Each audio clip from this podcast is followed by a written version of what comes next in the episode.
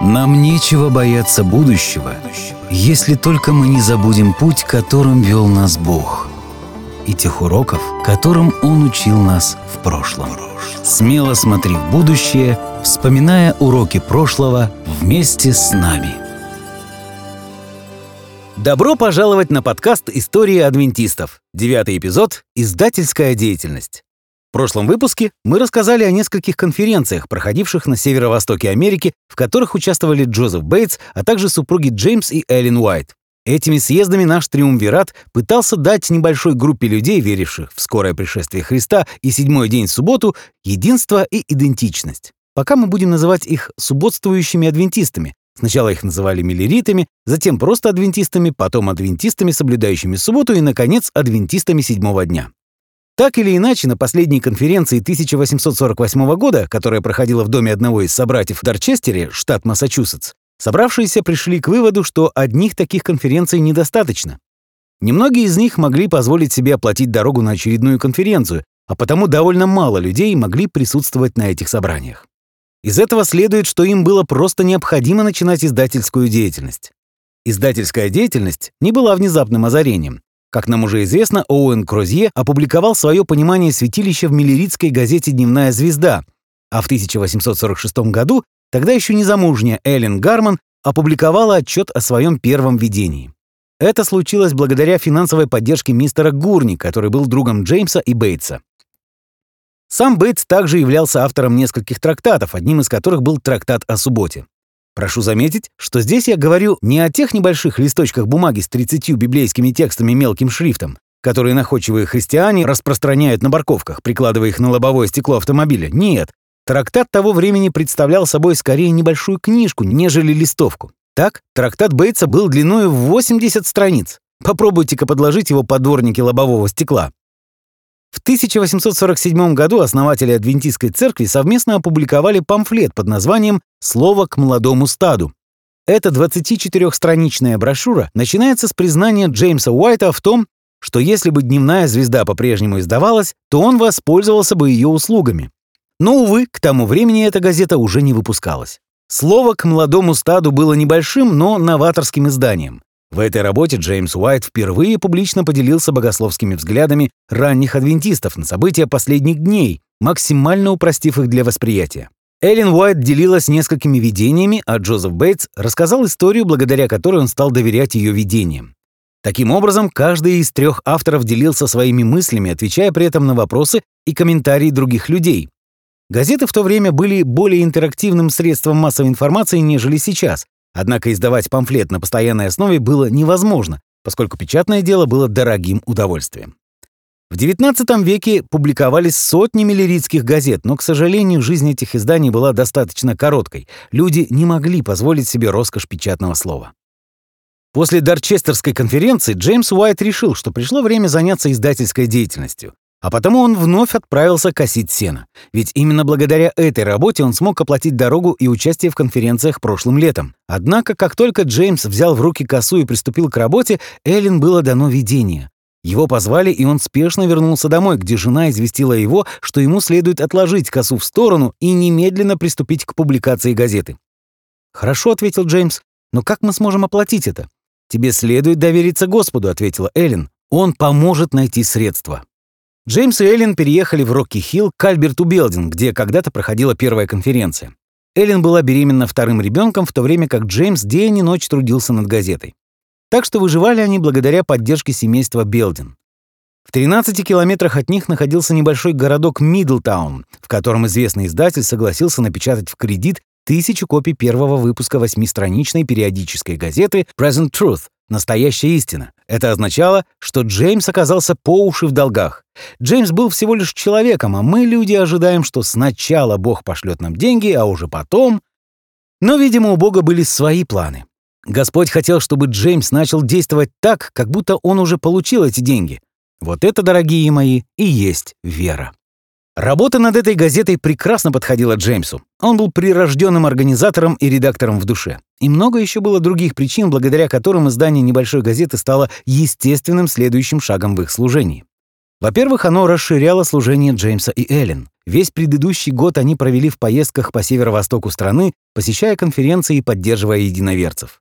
Газета же давала им возможность делать то же самое и даже больше, не выходя из дома. Во-вторых, это способствовало развитию адвентистов, соблюдающих субботу, как сообщества.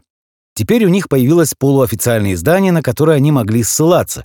Появилась платформа для общения и развития. Однако подобный полуофициальный характер издания вскоре превратился в проблему для одного морского капитана в отставке.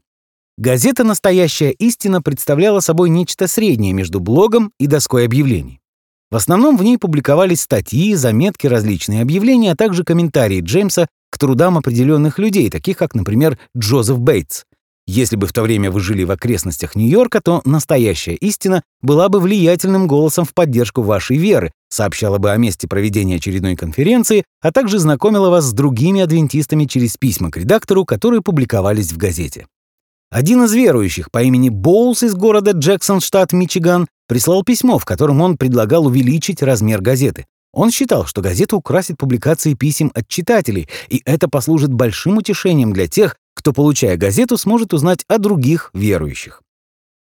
А некий Джон Андрюс прислал письмо, в котором он благодарил издателей за небольшой размер газеты. Об этом молодом человеке мы еще услышим позже. Издатели газеты подходили к своим изданиям весьма креативно. В одном из выпусков Джеймс поделился с читателями аж 20 причинами, по которым он соблюдает субботу. А еще в одном выпуске Джеймс разыграл диалог между обычным человеком, соблюдающим субботу, и пастором, соблюдающим воскресенье. Также в газете был раздел, в котором Джеймс бросал вызов своим читателям, в основном тем, кто еще сомневался в вере, задавая наводящие вопросы и пытаясь подвести читателей к собственным выводам. В одном из выпусков Джеймс написал, что после событий 1844 года народ Божий рассеялся, но теперь, пять лет спустя, пришло время Божьему стаду собрать рассеянных. Именно в этом он видел цель своей газеты, и метафора рассеяния и собирания была для Эллен и Джеймса ключевой в понимании цели своего призвания на данном этапе. Эта газета была миссионерской по своей сути, и для достижения поставленной цели Джеймс использовал разные, иногда довольно провокационные методы. Он просил своих читателей находить в своем окружении людей, нуждающихся в этой газете, и тогда, если таковые найдутся, он обещал высылать им ее совершенно бесплатно. В период с июля по сентябрь 1849 года Джеймс наштамповал целых четыре выпуска «Настоящей истины». Все эти выпуски он посвятил соблюдению субботы. Тираж первых трех изданий составлял одну тысячу экземпляров, однако Джеймс смог распространить лишь 75% напечатанного материала. Как расценивать этот факт? Как успех или как провал? Принимая во внимание тот факт, что на тот момент существовало всего лишь от 100 до 200 адвентистов, мы делаем вывод, что газета попала в руки к христианам других конфессий. Однако же Джеймс был еще далек от успехов миллеритов, которые в свое время умудрились распространить 8 миллионов печатных изданий. С одной стороны, для адвентистов издательское дело было прекрасной стратегией для достижения цели, а с другой — весьма неудачной финансовой стратегией. Джеймс просил каждого адвентиста, который покупал одну газету, оплатить еще 9 для других людей. Достаточно смелая стратегия роста, но учитывая, что большинство верующих в те времена были бедны, подобным образом достичь успеха было непросто. Несмотря на то, что первые выпуски газеты были удачными, и Джеймс получил даже кое-какие пожертвования, этого было недостаточно. А потому он смог издать пятый и шестой выпуски газеты только в декабре. Затем опять последовал многомесячный перерыв в публикациях. Если вы пытаетесь нарастить подписчиков для газеты или, скажем, подкаста, вы не можете позволить себе такие длительные перерывы. Поэтому к концу 1850 года Джеймс чувствовал все большее разочарование. Издательское дело оказалось тяжелым, изнурительным трудом, так, во время работы над первыми четырьмя выпусками Джеймсу приходилось пешком преодолевать расстояние в 13 километров из Рокки-Хилла, где он жил вместе со своей семьей, до почты и издательской конторы в Мидлтауне, а затем столько же обратно. Осенью того же года, после рождения второго сына, Джеймса Эдсона Уайта, семейство Уайт переехало в Освиго, штат Нью-Йорк. Расстояние сократилось, однако финансовое положение семьи лишь ухудшилось. Содержать теперь уже двоих детей оказалось сложной задачей. Признаться, мне трудно даже представить, как семья Уайт выживала и растила детей в то время, когда не было никаких социальных или детских пособий. Еще одной проблемой, с которой столкнулся Джеймс Уайт зимой 1849 года, стало неожиданное противостояние Джозефа Бейтса. Бейтс, который к тому времени опубликовал уже четыре трактата или небольшие книги, считал, что именно такой стратегии следует придерживаться. Он не столько был против самой газеты, как против того замысла, что она публикуется на постоянной основе и фактически становится почти официальным органом адвентистского движения. Бейтс понял это после того, как были напечатаны первые четыре выпуска, и решил, что издание газеты делает адвентистов похожими на все прочие церкви. Логика Бейтса не совсем понятна нам сегодня, но, похоже, главной его проблемой было то, что он был против организации. Этот спор будет преследовать ранних адвентистов в течение последующих десяти лет. Нужно ли им организовывать новую церковь? Ни Уильям Миллер, ни другие пионеры адвентизма не собирались создавать новую церковь. Было принято считать, что создание организации непременно приведет к застою, то есть если они объединятся и придумают себе название, будут иметь оплачиваемых пасторов и прочее в этом роде, то они перестанут быть гибким движением. Это означает и то, что они должны будут определить свое вероучение, и если позднее захотят что-то изменить, то это будет очень трудно сделать, ведь доктрины церкви священны и не подлежат переменам.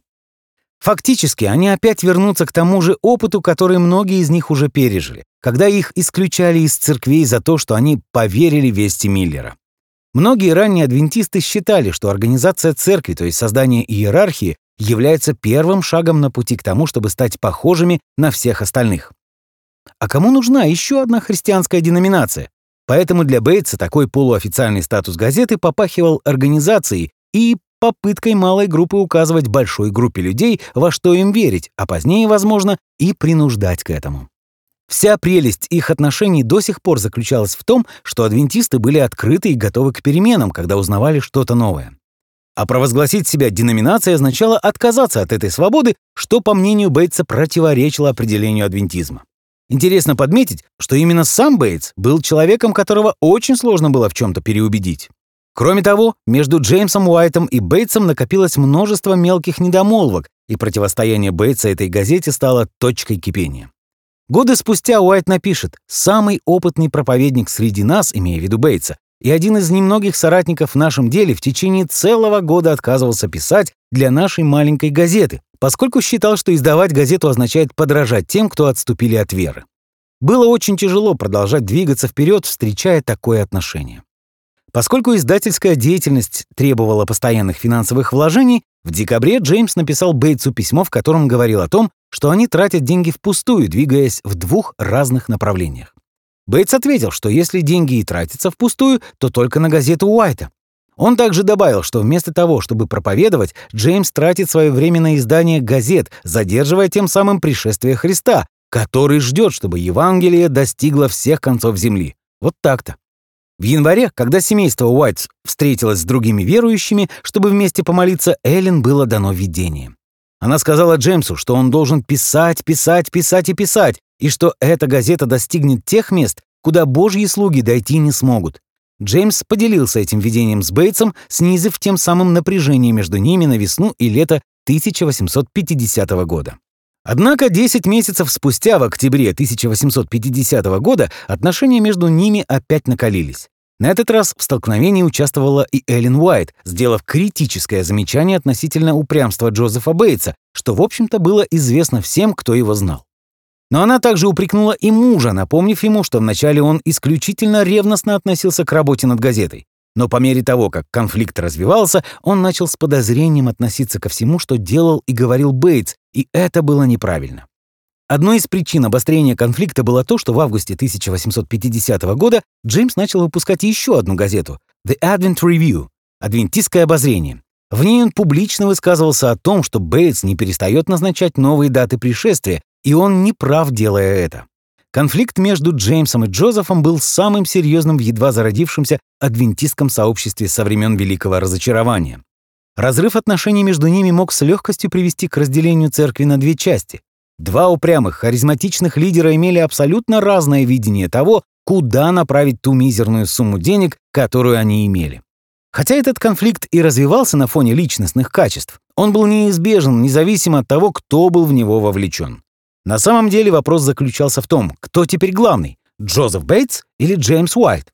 Настало время принимать серьезные решения. Но кто будет их принимать? Джордж Найт, автор биографии Бейтса, так описывает события того времени. Вплоть до 1849 года Бейтс был признанным лидером этого движения. Именно он разработал теологию соблюдения субботы, организовывал первые встречи, на которых собирались субботствующие адвентисты, и до недавних пор был единственным, кто публиковал свои книги. Найт предполагает, что к 1850 году Бейтс выдохся. Все его книги, которые он издавал после этой даты, были просто перефразированием все тех же старых тем. К тому же Бейтс не обладал организаторскими способностями. Бейтс был яростным собеседником и весьма убедителен, но подобные качества были полезны в более ранние дни, когда церковь была небольшой и зависела от харизмы лидера. Пожалуй, Найт прав, охарактеризовав этот конфликт как передачу лидерства поколений. Более молодой Джеймс Уайт был полон новых идей, энергии и страстей, в то время как более пожилой Джозеф Бейтс пытался сдерживать его. «Давай мы будем просто продолжать делать то, что мы всегда делали, потому что до сих пор это работало». Однако дело не в том, что Джеймс был прав, а Джозеф не прав. В конце своей жизни Джеймсу также было нелегко доверить дело всей своей жизни молодому поколению. Несмотря на то, что ни Бейтс, ни Джеймс не рассматривали свой конфликт как борьбу за лидерство, а если и рассматривали, то никогда об этом не упоминали, дело закончилось тем, что у руля все-таки встал Джеймс Уайт. Со временем Джозеф вернулся к сотрудничеству, однако мелкие ссоры между ними так и не прекратились. В целом, Уайт и Бейтс поддерживали друг друга, поскольку для обоих служение нуждам адвентистского движения было главным. Ставки были слишком высоки, а дело, над которым они трудились, было слишком значительным. Даже взаимная критика происходила в контексте их работы и в контексте этого движения. Так однажды Бейтс написал, что у Джеймса слишком хорошая лошадь, намекая на то, что ему следовало бы более эффективно использовать деньги, которыми он располагал. Правда же заключалась в том, что оба, и Уайт, и Бейтс, скинулись и отдали за эту лошадь все свои деньги, то есть они помогали друг другу выживать. Несмотря на личностные различия, они всегда поддерживали друг друга, потому что движение нуждалось в них обоих. Давайте немного отвлечемся от конфликта между Бейтсом и Уайтом и обратимся к нескольким ключевым событиям, которые происходили в период с 1849 по 1850 год. Во-первых, в декабре 1849 года, когда Джеймс выпустил пятый и шестой номера «Настоящей истины», умер Уильям Миллер. Его здоровье начало ухудшаться еще в апреле, и когда участники Адвентистской конференции в Албани узнали об этом, они сделали нечто очень трогательное и одновременно бестактное. Они приняли следующее решение и проголосовали за него. Решено, что мы глубоко сочувствуем страданиям нашего брата и заверяем его, что наша любовь к нему непоколебима. Возьмите себе на заметку. Когда кто-то из ваших близких заболеет, соберите общих друзей, выберите президента и секретаря и проголосуйте за подобную резолюцию. Возможно, подобный знак внимания растрогает больного и будет для него приятнее, чем шарики и открытки с выражением сочувствия. Мы приняли решение, что желаем вам скорейшего выздоровления. Ведь именно в подобной резолюции нуждается больной. Миллер пристально следил за ходом европейских революций 1848 года, тех самых, на которые Эллен Уайт советовала Бейтсу не обращать внимания. Миллер считал, что они могут предвещать второе пришествие. Увы, но этот легендарный проповедник второго пришествия Христа так и не увидел его возвращения. Он мирно умер у себя дома в окружении семьи и коллег. В мае 1850 года на ежегодной конференции последователей Миллера участники собрания, угадайте, что сделали? Правильно. Они вновь проголосовали за письмо соболезнований, адресованное жене Уильяма, Люси. Уверен, что она высоко оценила этот жест. В то время как миллеритские адвентисты составляли письмо соболезнований, Джеймс Уайт опубликовал в «Настоящей истине» следующее «Скончался отец Миллер». Эта фраза говорила о том, что, несмотря на разделение между субботствующими и миллеритскими адвентистами на конференции в Албани, Бейтс, Уайт, да и все остальные испытывали огромное уважение к Миллеру. Сегодня церковь адвентистов седьмого дня владеет домом Миллера и содержит его как музей в Лоухэмптоне, штат Нью-Йорк. Рекомендую вам посетить это место, если вы окажетесь неподалеку. Миллер был великим человеком, и хотя мы перестали упоминать о нем в последние месяцы, нам будет его не хватать. Без него не было бы ни этого подкаста, ни церкви адвентистов седьмого дня, да и история христианства в Америке XVIII века была бы менее красочной.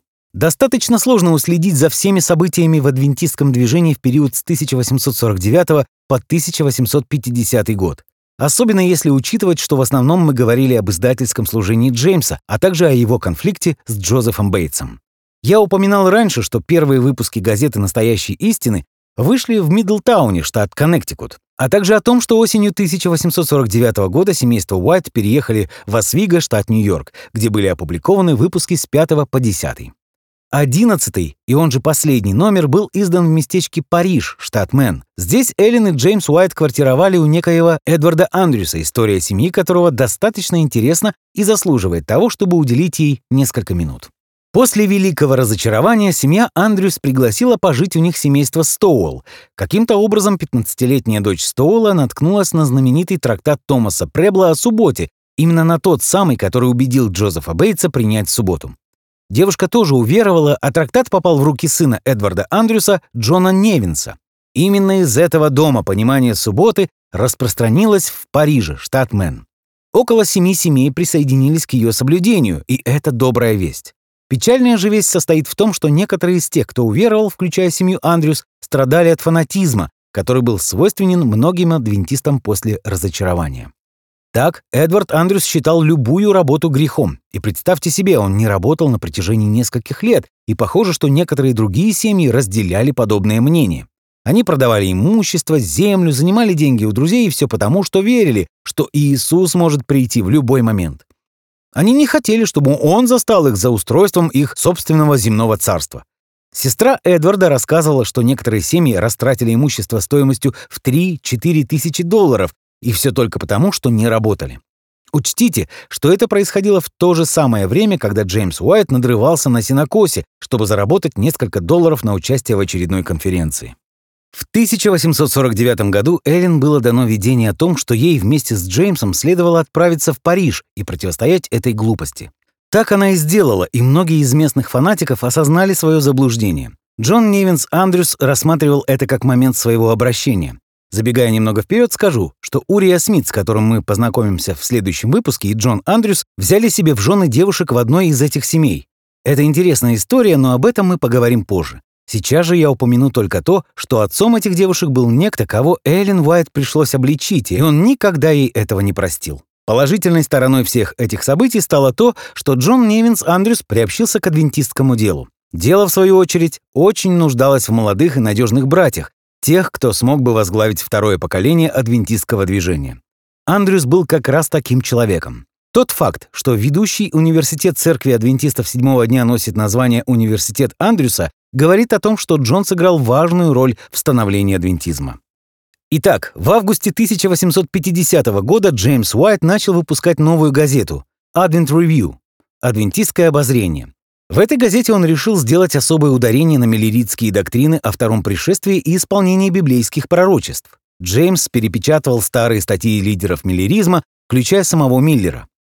Таким образом, основным фокусом газеты «Настоящая истина» была суббота, в то время как Advent Review концентрировалась на ожидании пришествия. Однако три месяца спустя после выпуска первого номера Advent Review прекратила свое существование. Это произошло в ноябре 1850 года, после публикации всего лишь пяти выпусков. Лидеры адвентистского движения на собрании в Париже, штат Мэн, приняли решение объединить две газеты в одну и создали Second Advent Review and Sabbath Herald — обозрение второго пришествия и субботний вестник. Название, как видите, несколько громоздкое. И вновь эта газета распространялась бесплатно и существовала за счет пожертвований. Если читатель делал взнос, то его имя публиковали в следующем выпуске. Так первый номер собрал целых 17 долларов. Джеймс заявил, что газета будет издаваться на постоянной основе, и иногда ему это удавалось. Все сводилось к деньгам и времени, этим типичным препятствием на пути творческих устремлений. Однако читатели были довольны. Печатное издание, которое доставляли регулярно, давало возможность стаду в рассеянии чувствовать себя частью чего-то большего. выходные данные газеты начинались с цитаты Откровения 14 глава, стих 12. «Здесь терпение святых, соблюдающих заповеди Божии и веру в Иисуса». Этот стих, пожалуй, лучше всего выражал цель служения адвентистов, соблюдающих субботу. Далее шли имена участников издательского комитета — Джеймс Уайт, Самуил Роудс, Джон Андрюс и Джозеф Бейтс.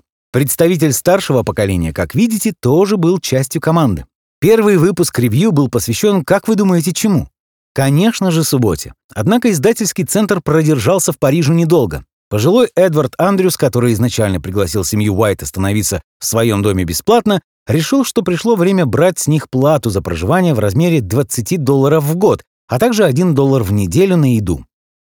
Цена выглядела приемлемой, и Джеймс согласился. Но когда он узнал, что редактор местной газеты питается в местной таверне, еда в которой была гораздо вкуснее кукурузных лепешек и картофеля, которыми их ежедневно кормил Андрюс, и платил за это всего полтора доллара в неделю, то Джеймс очень расстроился. Он очень много работал над газетой, редактируя ее до двух-трех часов ночи. К тому же он постоянно был голоден, и ему надоела однообразная еда, которой кормил их Андрюс. Поразмыслив, Джеймс и Эллен решили переехать на другую квартиру. Это решение настолько разгневало Андрюса, что он публично обвинил семью Уайт в том, что они остались должны ему 8 долларов. В течение последующих лет Эдвард Андрюс будет постоянно досаждать Уайтам. «Как может этот Джеймс Уайт, человек, который обманул меня на 8 долларов, возглавлять церковь? Как может его жена, которая обманула меня на 8 долларов, быть пророчицей?» Вновь и вновь возмущался старик Андрюс. Я понимаю, что для того времени 8 долларов была немалая сумма, однако, дружище, это всего лишь 8 долларов. Не совсем понятно, что там было на самом деле, но похоже, что между ними произошло недопонимание.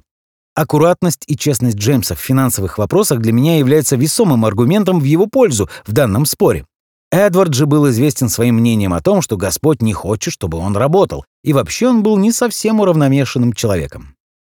В любом случае, Джеймс Уайт принципиально ответил, что ни у кого нет времени на этот вздор, и вместе с Эллен переехал в Рочестер, штат Нью-Йорк, где они, наконец, смогли пожить спокойно конце концов, Эллен оказалась права в своем стремлении поддержать мужа, когда тот разочаровался в издательском деле. Она поддерживала его на протяжении двух лет, помогая Джеймсу не терять из виду свою цель. В результате, благодаря ревью, адвентистская церковь очень быстро росла. Появлялись все новые лидеры, готовые прийти на помощь трем переутомленным основателям движения.